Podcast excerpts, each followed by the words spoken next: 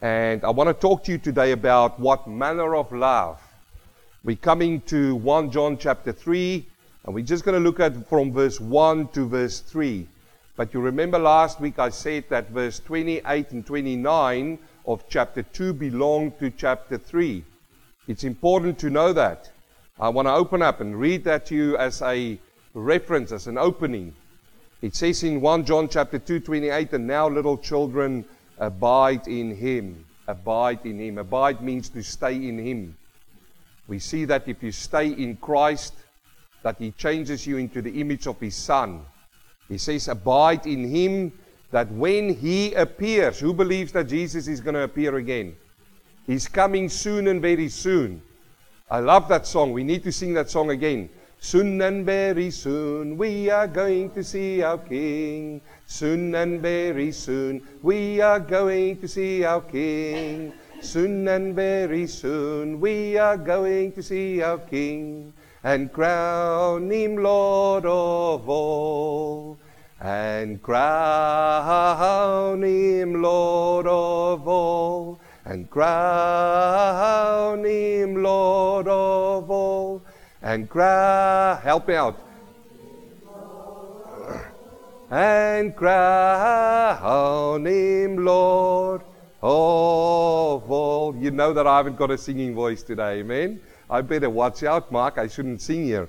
But I wanted to sing that because Jesus is coming back again. Somebody shout hallelujah. hallelujah. And it's soon. But now, John says to us that when he appear, we may have confidence. Have you got confidence that when He appears tonight or tomorrow or in the next half an hour, will you have confidence to look Him in the face, in the eyes? That's a sermon I preached last week, and I highly recommend you go and listen to it if you've missed it. And not to be ashamed before Him at His coming. If you know that He is righteous, you know that everyone who practices righteousness is born of him. Now, again, I've preached about righteousness a few months ago. In fact, in that sermon, I said the following I said, You can fake the fruit, but you can't fake the root. You remember that? Everybody here can fake the fruit. You walk in here and you've got a face, and the face can really fake people of how you feel in your heart. You might have so much trouble and everything. You walk in here with the biggest smile, and everybody thinks it's going all right with you, yet it's not going all right with you. And that's the fruit. But the root that I'm talking here about is Jesus Christ. He is righteous. And if He lives in your heart, He becomes the root of your life. And out of that root will come fruit. His fruit. You can't fake His fruit. It comes naturally. Some people are walking around and they say, Give me Galatians chapter 5, verse 22, which says the fruit of the Spirit is love, joy, peace, long suffering. And they're trying so hard to be long suffering. They try so hard to love others. If it's not coming naturally, you're trying to fake the fruit of God. Yes? And this we need to look out for. This is what we need to be careful of. Now, I want to refer you to that sermon practice righteousness. It's on YouTube. And if you go in there, I think it was three months ago, look for this one and go listen to it on YouTube. Not because I've preached it, but I think there is very good teaching about practicing righteousness.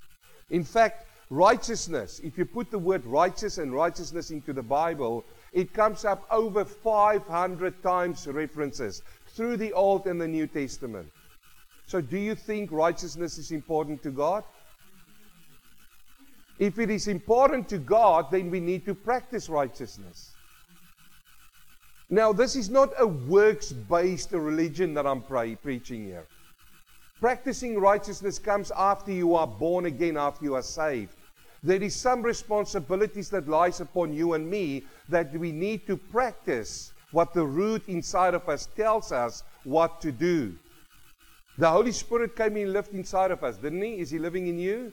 He certainly is living in me. When do you receive the Holy Spirit? When you are born again. What happens? When the Holy Spirit comes in, He Jesus Christ comes because God is one God the Father, the Son, and God the Holy Spirit. They come and they make whole, the, uh, habitation within inside of you, and righteousness comes into your life. And now I need to allow the Holy Spirit to change my life gradually to become that. Isn't that right? He's the root. He is righteous. In fact, brothers and sisters, it's not saying that he's trying to be righteous. It's not saying that he's aiming to be righteous. Jesus Christ is righteous. That is his being. There is no shadow in Christ. The Bible says, the same John says, He is light, and in Him there is no darkness at all. So the righteousness of Christ, which comes living inside of us, the root that He plants deep inside of us, is a root of light, of no darkness. This is why He says now, He says, that everyone who practices righteousness is born of Him. This is a sign for you and for me to look at people who call themselves Christians and to see whether they are really Christians. Now be careful. Be careful to walk around with a piece of paper and to tick people off on the fruit. Because all we can see is the fruit. We need to look for the root. Amen? Now, this is so fascinating. He is righteous. By nature, I said. There's no shadow of a doubt that there's any darkness in him. You see, righteousness that he is, is the sum total of all that God is. The sum total. All that God commands, all that God demands, and all that God approves, and all that he himself provides in his Son, Jesus Christ. That is a powerful statement, isn't it? The sum total of God is in the righteousness of his Son, Jesus Christ. I want to show you a fascinating verse. I don't know if you've seen this before, but if we go to the last book in the Old Testament, it's the book Malachi. Have you read Malachi? It's a powerful little prophet, isn't it? It's the last book in the Old Testament. And Malachi writes this He says, But to you who fear my name, the Sun of righteousness, you see that? the Sun of righteousness shall arise with healing in his wings, and you shall go out and grow fat like a stall fed calves. This is a nice verse, isn't it? Now I look at that and I go, why didn't he say S O N? Isn't it right? One would think this is a spelling mistake in the Bible. The Sun of righteousness. And I went back and I double checked it and I go, oh, New King James Version, you've got a spelling mistake. Then I went to the King James Version and I go, oh, it's the same. S U N, the Sun of Righteousness. And then all the translations needs to have it as the Sun of Righteousness. Because if we look at sun, we think about this thing which is hanging in the air there behind the clouds today, isn't it? And then I realize when you read it in context, that when he was saying this prophecy, he was talking to the nation of Israel. And the verses before this, he was talking about the calamities that will come upon it. And he talks about the nations. And then he says, These people who's against Israel, they will come a judgment against them. And this is why he uses this. He says, The Sun of Righteousness shall arise like the real sun but the sun also brings with it what? Light. Isn't that right? So light comes with the sun. We were all sleeping last night and we woke up this morning. And why did we wake up? Because it's that time. Our body clock tells us it's starting to wake up. And what is the first thing you do when you wake up? You go outside and you go, is it dark or is it light? And if it's still dark, what do you do? You want to go back to bed, isn't it? But we're in winter now. We go, you know, we need to wait another half an hour. Then we start looking at the horizon, and what happens in the horizon? It starts changing color. Have you seen this? Why are you sleeping until 12 midday? No, no, I've seen it a few times. And then when you look out, you see the light is changing, and you see there's something is coming. The expectancy of something coming, isn't it? A dawn of a new day. Dennis, is that right? And then you sit and you wait for it. You wait for it anticipating for it. And, and as and as the light changes, you hear some, you hear how the earth is starting to wake up. You start hearing the birds. You start hearing a lot of things. It's a fascinating thing if you haven't done it before. And and guess what? It costs you nothing to do it. And nobody's going to charge you for it. And while you sit there, still you are waiting and you're waiting until there, there on the horizon, it breaks through. What? What's breaking through? The sun. The sun breaks through. And what happens when you see the sun? The sun brings with it life. It brings life. Not only that, it brings sight. You stand there in darkness. It pitch darkness, and then you start seeing it change. And as the sun comes up, all of a sudden you can see all the things around you. And it amazes me. It amazes me, friend. I'm just going to throw it in here right now. How some churches is, is, is closing their churches off and they try to make it dark again. We need to walk in the light. Amen. This is why it's light in here. He is the God of light. There is no darkness in him. Oh, but we need to get the mood and the atmosphere. I, am going to preach a different sermon. Let's continue on here. But he is the Sun of righteousness, shall arise. And it is so fascinating when you look through this Malachi. And, and now he's going to go into the next 400 years of silence. If you know your Bible and study it, you will know between Malachi, the last book of the Old Testament, and the new book of the New Testament, when John the Baptist made his appearance, there's 400 years that God's voice was silent on the earth. Well, silent in a way that he didn't talk through prophets. 400 years. In fact, I like to look at the last verses of the Old Testament. This is the very last verse of the Old Testament in Malachi. He says in verse 6 there, and he will turn the hearts of the fathers to the children, and the hearts of the children to their fathers, lest I come and strike the earth with a curse. It's fascinating when you read that because now they're about to approach into the dark years of 400 years.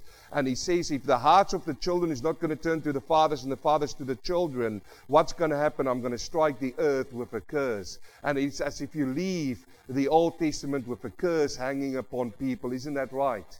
And this is, this is what the law does if you keep on hanging on the law. Now, listen to me clearly. I'm not saying the law is a curse. But if you hang on to the law and if you want to sit under the law and if you want to obey the law religiously, what is happening? You cannot do it, my friend. You go into darkness because you tried in your own efforts. And here we find it so fascinating that the Sun of Righteousness shall arise. And then he says this. Now I want to bring you to the New Testament. Remember in the Old Testament, the last time we read about the Sun. Who is the Sun of Righteousness, by the way? Who is it? Jesus. It's Jesus. Now we come into the New Testament and we read about another light. Revelation chapter 22, verse 16. He says, I, Jesus, have sent my angel to testify to these things in the churches. I am the root and the offspring of David, the bright and morning star. This is the Sun of righteousness. This is the Sun. There's a Sunday which reminds us. But in the New Testament, he talks of him as the bright and morning star. And it's fascinating that when you go into the New Testament, it doesn't talk anymore about the Sun of Righteousness, but it talks about the bright morning star. If you go into the Old Testament, you don't find the bright and morning star. I find this absolutely great. Have you seen that before? The bright and morning star. You see why? What is the difference between the two? Well, the one talks about judgment the one talks about bringing into light. And then it ends in the Old Testament about if you don't turn the fathers to the law and, and the children to the fathers and all of and, and it plays hard on the law, there's a curse on you if you turn, if you can't obey that. But now we come to the bright and morning star, and what does that bring to you and me? It brings hope, it brings mercy, it brings grace the bright and morning star. I'm not looking for in the Old Testament anymore. I'm looking for the bright and morning star because he did come. He did come.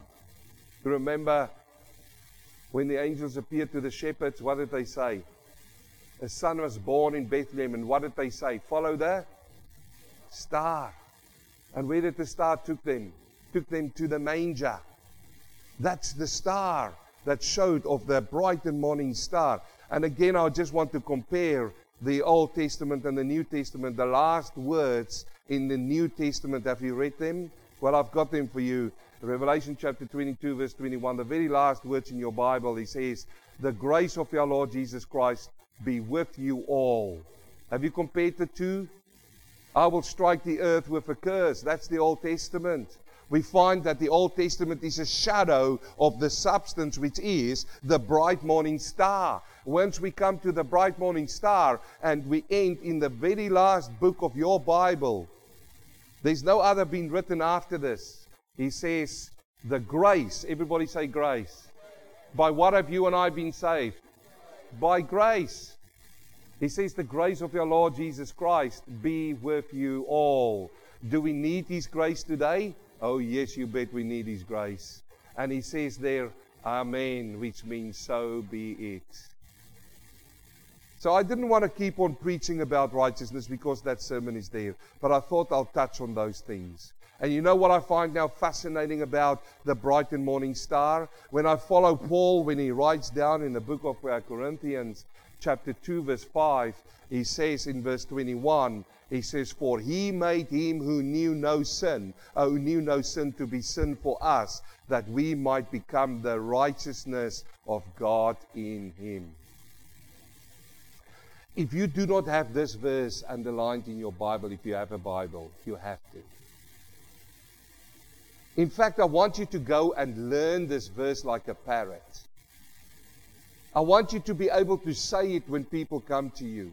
In fact, when people come to you, Bree, at, you know, at that food bank, and they say, Tell me, what is this thing you're talking about? This is a verse that will help you a lot. Why? Because it says, For he made him. Him, who's the him? Jesus Christ, who knew no sin, to be sin for us. To be sin for us that he might become, that we might become the righteousness of God. Let me explain to you how it works. I come to him and I stand before the throne, and the judge looks down at me.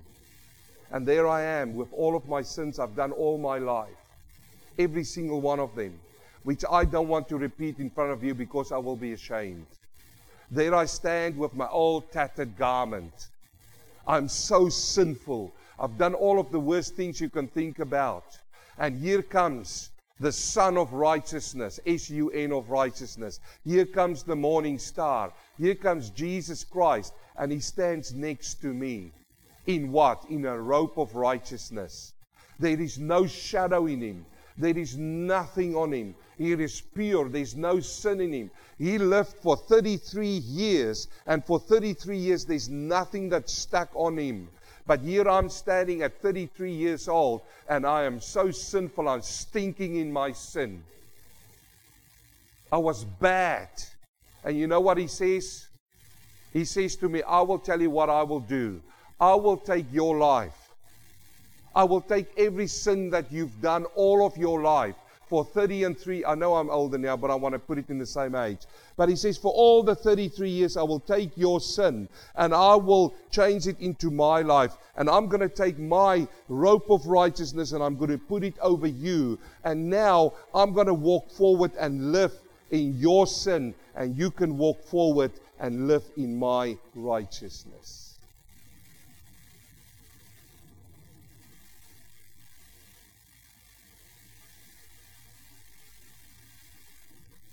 He did that for every single one of you in this place. Think of this.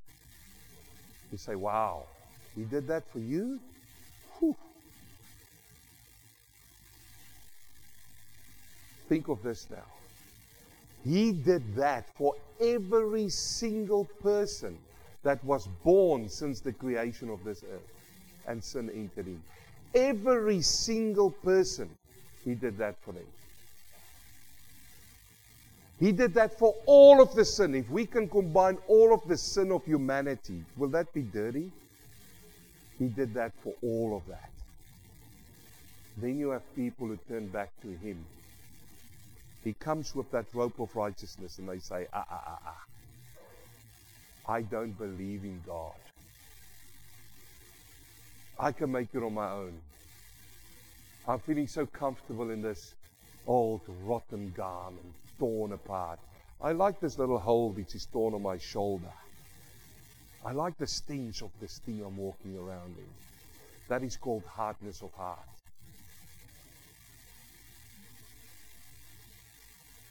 That is terrible. I, I, I think of names coming up in my mind of people who turned away from Him. But it's not about them, it's about me standing there and looking Him in the face, and I know what I've done. And He said, I'm doing this for you. He changed His life for my life. Let me read it to you again. For He made Him, Jesus Christ, who knew no sin, to be sin for John Shipman, that John Shipman might become the righteousness of God in him. Have you ever read that with your name in there? I'm going to give you a few moments to do that. Read it on your own. Put your name in there. For he made him, Jesus Christ, the righteous, who knew no sin. He was perfect to be sin. Put in your name that put in your name might become the righteousness of God in Him. Now, when people look at you, they look at the righteousness of God.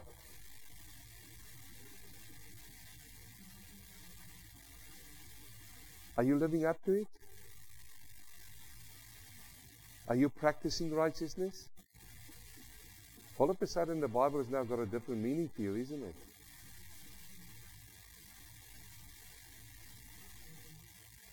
It's not about coming to church, friend.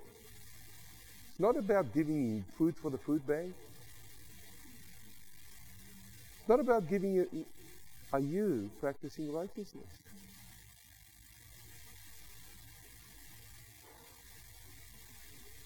John says to us, He is righteous. Paul says to us, that righteous exchanged his righteousness for ours.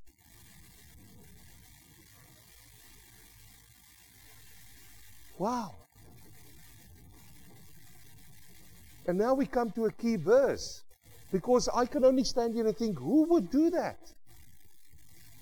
Certainly, I mean, come on, honestly, we are still living in these bodies. If somebody came to us, said it at the table, would you give your body and your blood for somebody else? He did.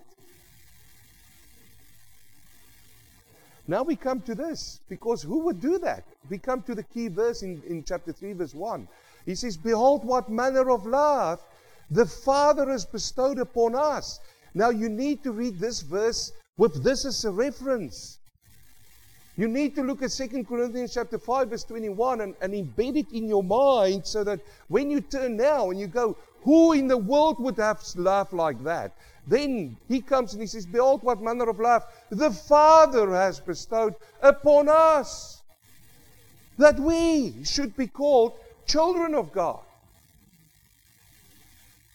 Do you know what a child is here? A child is now to become the righteousness of God. So you see now, it's not just a little, you just don't become a Christian and woohoo!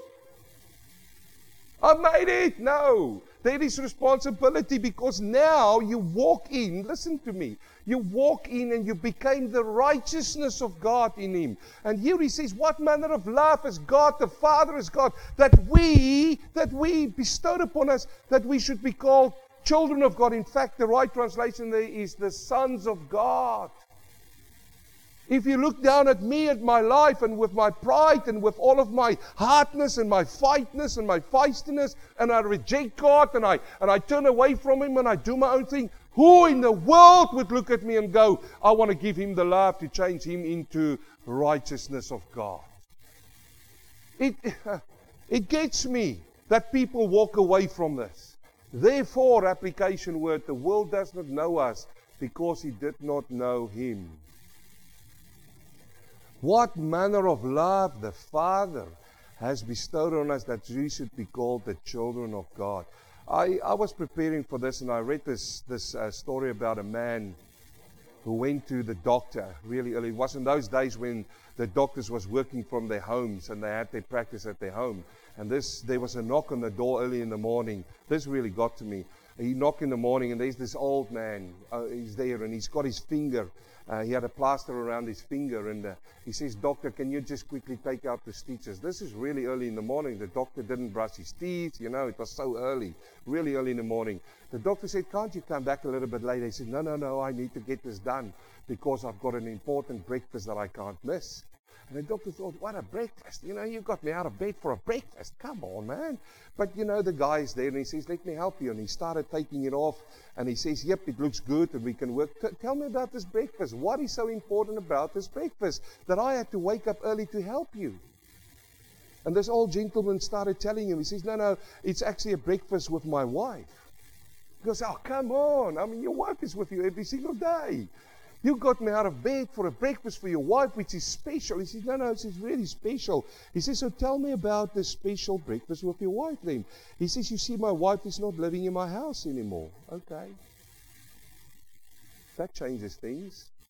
Now, where is your wife then? You know, that it is so special you get me up so early in the morning and working away on the, th- on the finger. He goes, You know, she, she's in a place where they look after her because my, my beautiful wife is to the point where she's got Alzheimer's. Well, that now changes things, isn't it? And the doctor goes on and says, Oh, so what happens? Tell me. He says, Well, every time I go there, uh, um, you know, they're looking after, and I go there every single day, and I make the breakfast for her, and we sit down and we have a breakfast. And, and the old man started to have tears in his eyes, and he says, uh, But the thing is, you know, she doesn't remember me anymore. She doesn't remember. I sit down there and we have breakfast and she stand up and, and she doesn't know. She doesn't know it's me. It's, and, and, you know, the doctor started talking really deeply and the doctor started tearing up and he goes, Oh, that is such a terrible story. He says, But surely why are you still keep on doing it? Why are you keep on going back and having breakfast? He says, Oh, no, it's important. He said, All those years when we grew up, she always had breakfast ready for me. And I was so busy and I was in my things and so on. I didn't recognize that. But she was every time there for me and breakfast. And, and it was special to her, but it wasn't so special for me at that point in time. But now, you know, I go back and she needs me now. He says, but surely she doesn't even know you are there. It could be any person. It could be a random person. It could be even the people of the place who looks after your wife and they could give her the breakfast. She doesn't even know you. And that's when the man said the things which really got me. He said, You're right, she doesn't know me, but I still know her. Wow. You know, I look at that and I think about me and my beautiful wife, and I think, will that be our story when we get there? Because we don't know what's going to happen with us, brothers and sisters. We don't know. I said it last week and I'm going to say it again today. You but sit one heartbeat away from eternity. But not only that, you sit but one thing that goes wrong in your body and you are changed forever. And, and, and you know, where's your loved ones going to be like? This is a true story, by the way, by that man. He, he writes about it. But this is the thing. I look at that laugh of that man and I say, such a dedicated man. You know, could I ever, Lord, and I prayed it right there. I said, Lord, please help me that if anything happens to my beautiful wife, that I have the same, the same things in my body to go through with that. To the end, we said when we stood before the Lord. And when I saw that and I read this verse and I go back to the previous verse, I say, Lord, I can't even comprehend what this is because that to me is a measurement of love that I could experience because I'm in it. I can think over the last 34 years that we've been married that there were times, really hard and difficult times. There were times that we didn't see eye to eye. We've had difficult times and hard times, but we pushed through that because of love which lives inside of our lives. You know, I, I went to my beautiful wife and I said, I'm going to go over to New Zealand. You need to follow me. And she followed me because she loved me. Well, I hope so.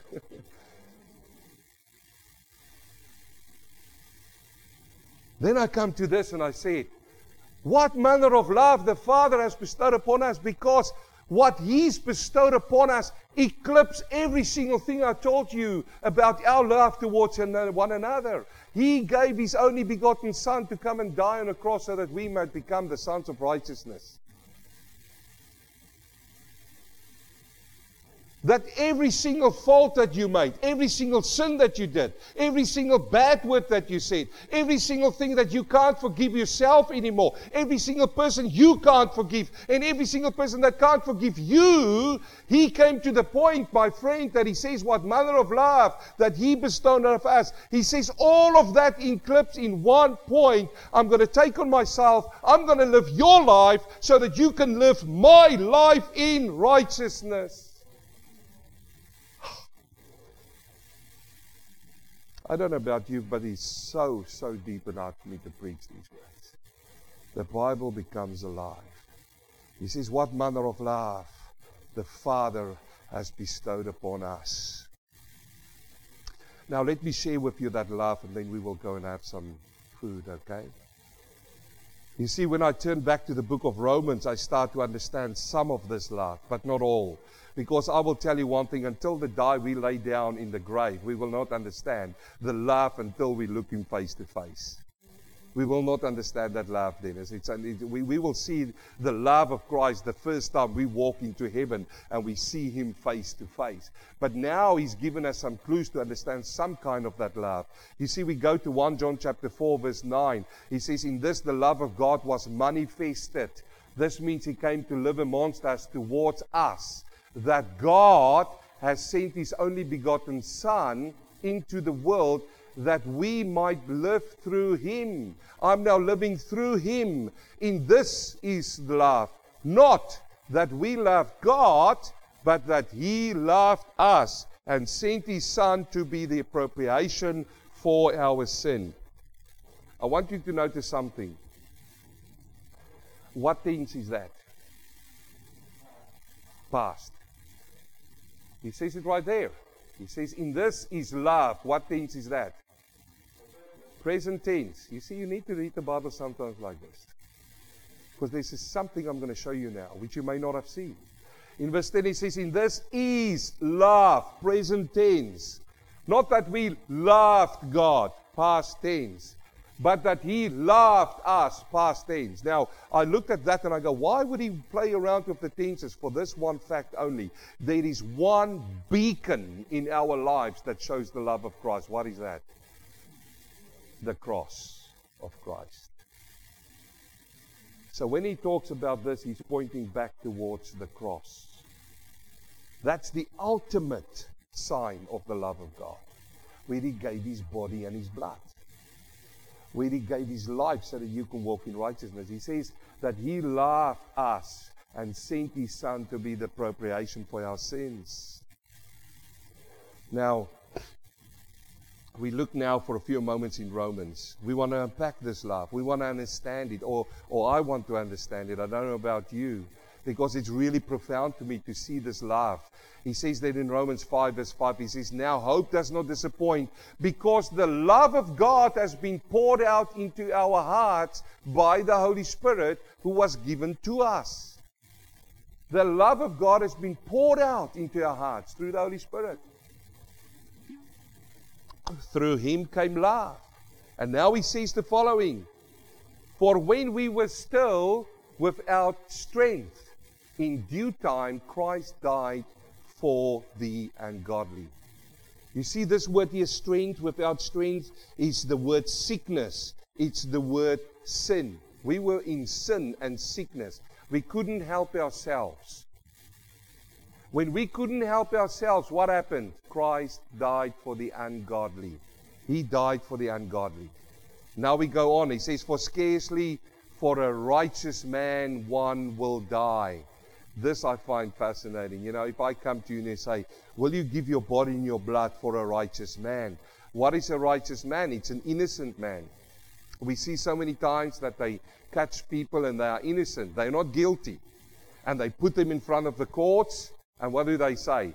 They say guilty, although it's an innocent man. He says, If I come to you and you know that that man is innocent, and the judge is sitting there and he's about to hit down that gavel and go eat guilty, will you stand up and say, I will take his place? I will go to jail for him for five years?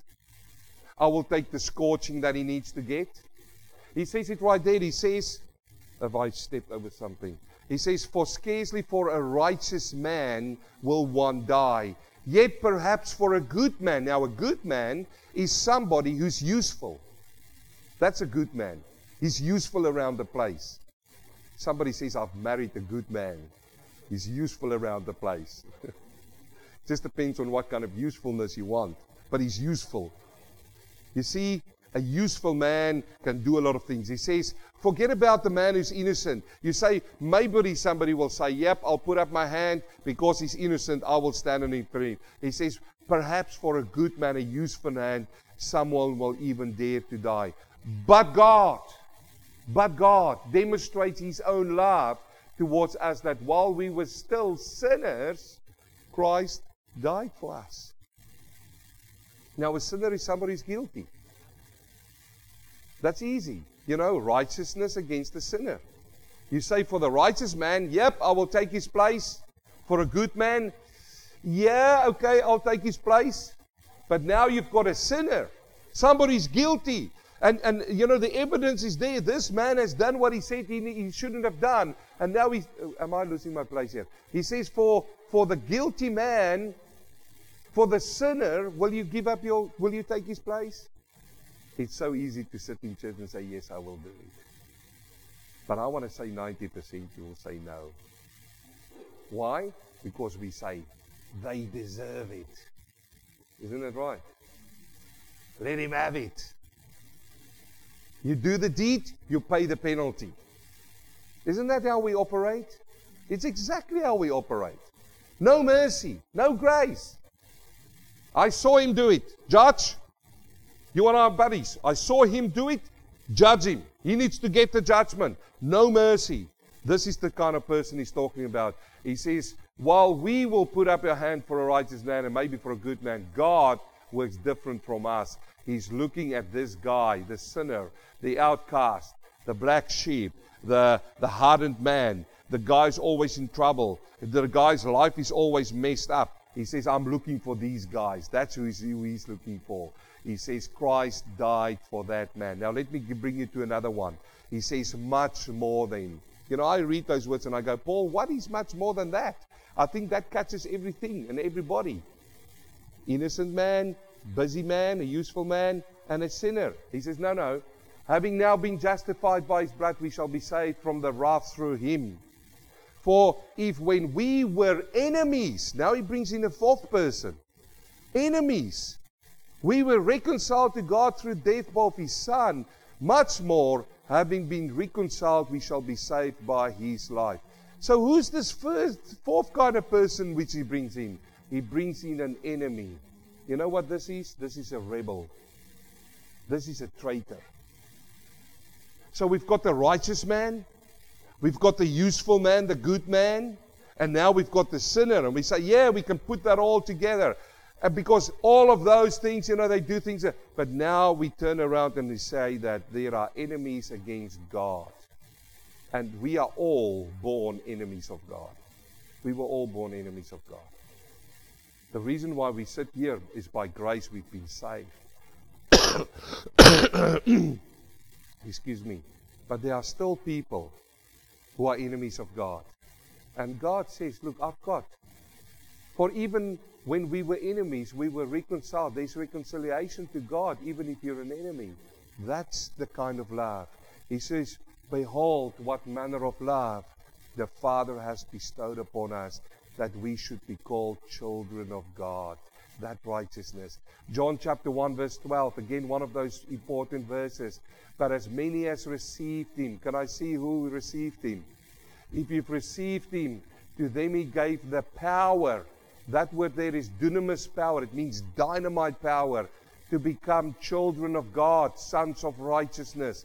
To those who believe in his name, who were born not of blood, nor the will of flesh, nor the will of man, but of God. God is the one who saves you. He's the one who makes you born again. Now, why do I say these things? Why does he write these things? He says here that we are children of God. Some people, and there might be even people sitting in this room today who do not still believe that they are children of God. You come to somebody and say, Are you a child of God? Oh no, one can never know until we die. One can never know. You know, how can you call yourself a child of God? Well, you're either a child of God or you're not. You're a son of disobedience and your father is Satan, or you're a son of God. There's no in betweeners here. Let it be known. But here he says, now, if we received him, we are called the sons of God.